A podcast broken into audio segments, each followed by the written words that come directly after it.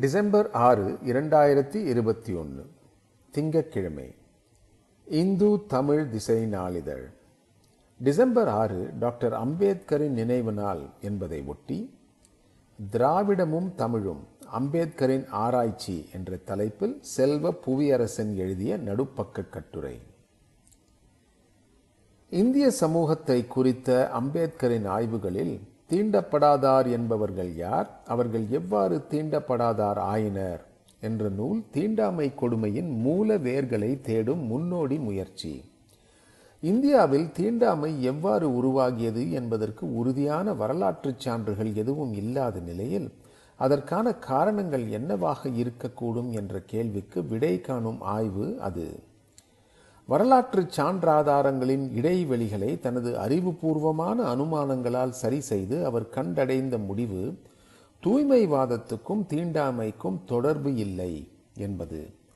இந்துக்களுக்கு இடையிலும் இந்து அல்லாதவர்களுக்கு இடையிலும் நிலவும் தீண்டாமையின் ஒப்பீட்டு ஆய்வு தீண்டாதாரின் வாழ்விடம் குறித்த ஆய்வுகள் தீண்டாமையின் தோற்றம் குறித்த கோட்பாடுகள் என்று விரியும் இந்நூலில் சமூக ஒதுக்கத்தின் பின்னால் இருக்கும் அதிகாரங்களை அது இன்னும் தொடர்வதில் உள்ள சுயநலங்களை அவர் கடுமையாக சாடியிருப்பார். அம்பேத்கர் பேச்சும் தொகுப்பும் ஆங்கிலத்தில் ஏழாவது தொகுதி தமிழில் பதினாலாவது தொகுதி. சூத்திரர்கள் யார்? அவர்கள் எப்படி நான்காவது வருணத்தினராக ஆனார்கள் என்பது குறித்த அம்பேத்கர் ஆய்வின் தொடர்ச்சி இது. பட்டியல் சாதிகளை மட்டுமல்ல பிற்பட்ட சாதிகளையும் அதற்கான காரணங்களையும் கூட அவர் ஆய்வுக்கு எடுத்துக்கொண்டார் என்பது குறிப்பிடத்தக்கது. தீண்டப்படாதார் என்பவர்கள் யார்? நூலுக்கான முன்னுரையில் சூத்திரர்கள் தவிர குற்ற பரம்பரையினர் பழங்குடியினர் தீண்டப்படாதார் ஆகிய மூன்று சமூக பிரிவினரை பற்றி உரிய அக்கறை காட்டப்படவில்லை என்று அம்பேத்கர் கருதுகிறார். பிற்பட்ட மிகவும் பிற்பட்ட வகுப்பினராக இன்று வகைப்படுத்தப்பட்டிருக்கும் குற்ற பரம்பரையினர் தம்மை சூத்திரர்கள் என்றே அடையாளம் காண்கின்றனர். இந்நிலையில் சூத்திரர்களையும் குற்ற பரம்பரையினரையும் வெவ்வேறாக காணும் அம்பேத்கரின் பார்வை விரிவாக விவாதத்தில் கொள்ளப்பட வேண்டிய ஒன்று. தீண்டப்படாதாரோடும் பழங்குடியினரோடும் சேர்த்து பார்க்கப்பட்ட சீர்மரபினர்கள் இன்று ஒற்றை அடையாளத்தின் கீழ் நிற்கும் போது தங்களுக்கு இழைக்கப்பட்ட வரலாற்று அநீதிகளுக்கு எப்படி நியாயம் கேட்க முடியும் என்ற கேள்வியும் எழுகிறது. தீண்டாமையின் தோற்றத்தை ஆய்வு செய்யும் அம்பேத்கரின் நூல் அது குறித்து இன்னும் ஏன் விரிவான ஆய்வுகள் மேற்கொள்ளப்படவில்லை என்ற கேள்வியையும் எழுப்புகிறது. தீண்டாமை குறித்து இங்கு குற்ற உணர்வே எழாததே அதற்கு காரணம் என்கிறார். அதன் தொடர்ச்சியாக கற்றறிந்தவர் லேர்னட் என்பதற்கும் ஆய்வறிவாளர் இன்டலெக்சுவல் என்பதற்கும் இடையிலான வேறுபாட்டையும் அவர் விளக்குகிறார். கற்றறிந்தவருக்கும் ஆய்வறிவாளருக்கும் மலைக்கும் மடுவுக்கும் உள்ள வேறுபாடு இருக்கிறது. முந்தியவர் வர்க்க உணர்வு கொண்டவர் தமது வர்க்க நலன்களில் கண்ணும் கருத்தும் கொண்டவர். பிந்தியவரோ கட்டறிந்தவர்.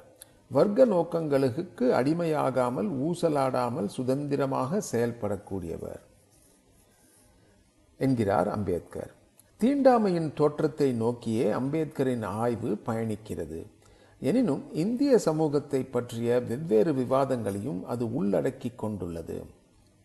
திராவிடம் தமிழுக்கு எதிரானது என்ற எதிர்கதையாடல்கள் தீவிரமாக முன்வைக்கப்படும் இக்காலத்தில் இரண்டும் வெவ்வேறு அல்ல என்ற அம்பேத்கரின் பார்வை முக்கியத்துவம் பெறுகிறது. தீண்டாமையின் தோற்றுவாயாக இன வேறுபாடு என்ற தலைப்பிலான இந்நூலின் ஏழாவது இயல் திராவிடர்கள் என்பவர்கள் யார் என்ற வரலாற்று விளக்கத்தை அளிக்கிறது. திராவிடர்கள் நாகர்கள் என்பவை ஒரே மக்களின் வெவ்வேறு பெயர்களே. நாகர்களாகிய திராவிடர்கள் இந்தியா முழுவதுமே பரவியிருந்தனர். வட இந்தியாவில் நாகர்கள் என்றும் தென்னிந்தியாவில் திராவிடர்கள் என்றும் வெவ்வேறு பெயர்களில் அவர்கள் அழைக்கப்படுவதற்கான காரணம் என்பது என்ன என்பதையும் அம்பேத்கர் ஆராய்ந்துள்ளார். திராவிடர் என்ற சொல் மூலச்சொல் அல்ல. தமிழ் என்ற சொல்லின் சம்ஸ்கிருத வடிவமே இந்த சொல். தமிழ் என்னும் மூலச்சொல் முதன் முதலில் சம்ஸ்கிருதத்தில் இடம்பெற்ற போது தமிதா என்று உச்சரிக்கப்பட்டது. பின்னர் தமிழா ஆகி முடிவில் திராவிடா என உரு தெரிந்தது திராவிடா என்ற சொல் ஒரு இன மக்களின் மொழியின் பெயரே அன்றி அது மக்களின் இன்- இனத்தை குறிக்கவில்லை என்று பண்டர்கரின் ஆய்வுகளை மேற்கோள் காட்டி முடிவுக்கு வருகிறார் அம்பேத்கர். வட இந்திய நாகர்கள் திராவிட மொழி என்று அழைக்கப்பட்ட தமிழை பேசுவதை காலப்போக்கில் விட்டுவிட்டதால் அவர்கள் நாகர்கள் என்று மட்டுமே அழைக்கப்பட்டனர். தென்னிந்திய நாகர்கள் தங்களது தாய்மொழியை தொடர்ந்து ஏற்றுக்கொண்டிருந்ததால் அவர்கள் தங்களது மொழியின் பெயராலேயே திராவிடர்கள் என்று இன்றும் அழைக்கப்படுகின்றனர் என்பது அம்பேத்கரின் முடிவு. திராவிடர்கள் என்றும் தாசர்கள் என்றும் அழைக்கப்பட்ட அனைவருமே நாகர் வழி தோன்றல்கள்தான் என்பதும் இந்தியா முழுவதும் இன்று பரவி கிடக்கும் நாக வழிபாடு அதன் தொடர்ச்சிதான் என்றும் தனது முடிவை நிறுவுகிறார் அம்பேத்கர். நாகர்கள் தங்களது தாய்மொழியை கைவிட்டதைப் போல பின்பு தக்கான பீடபூமியிலும் சேர நாட்டிலும் வாழ்ந்த நாகர்கள் மொழி கலப்புக்கு ஆளாகிவிட்டனர் என்று அந்த ஆய்வு முடிவை நாம் நீட்டித்துக் கொள்ளலாம்.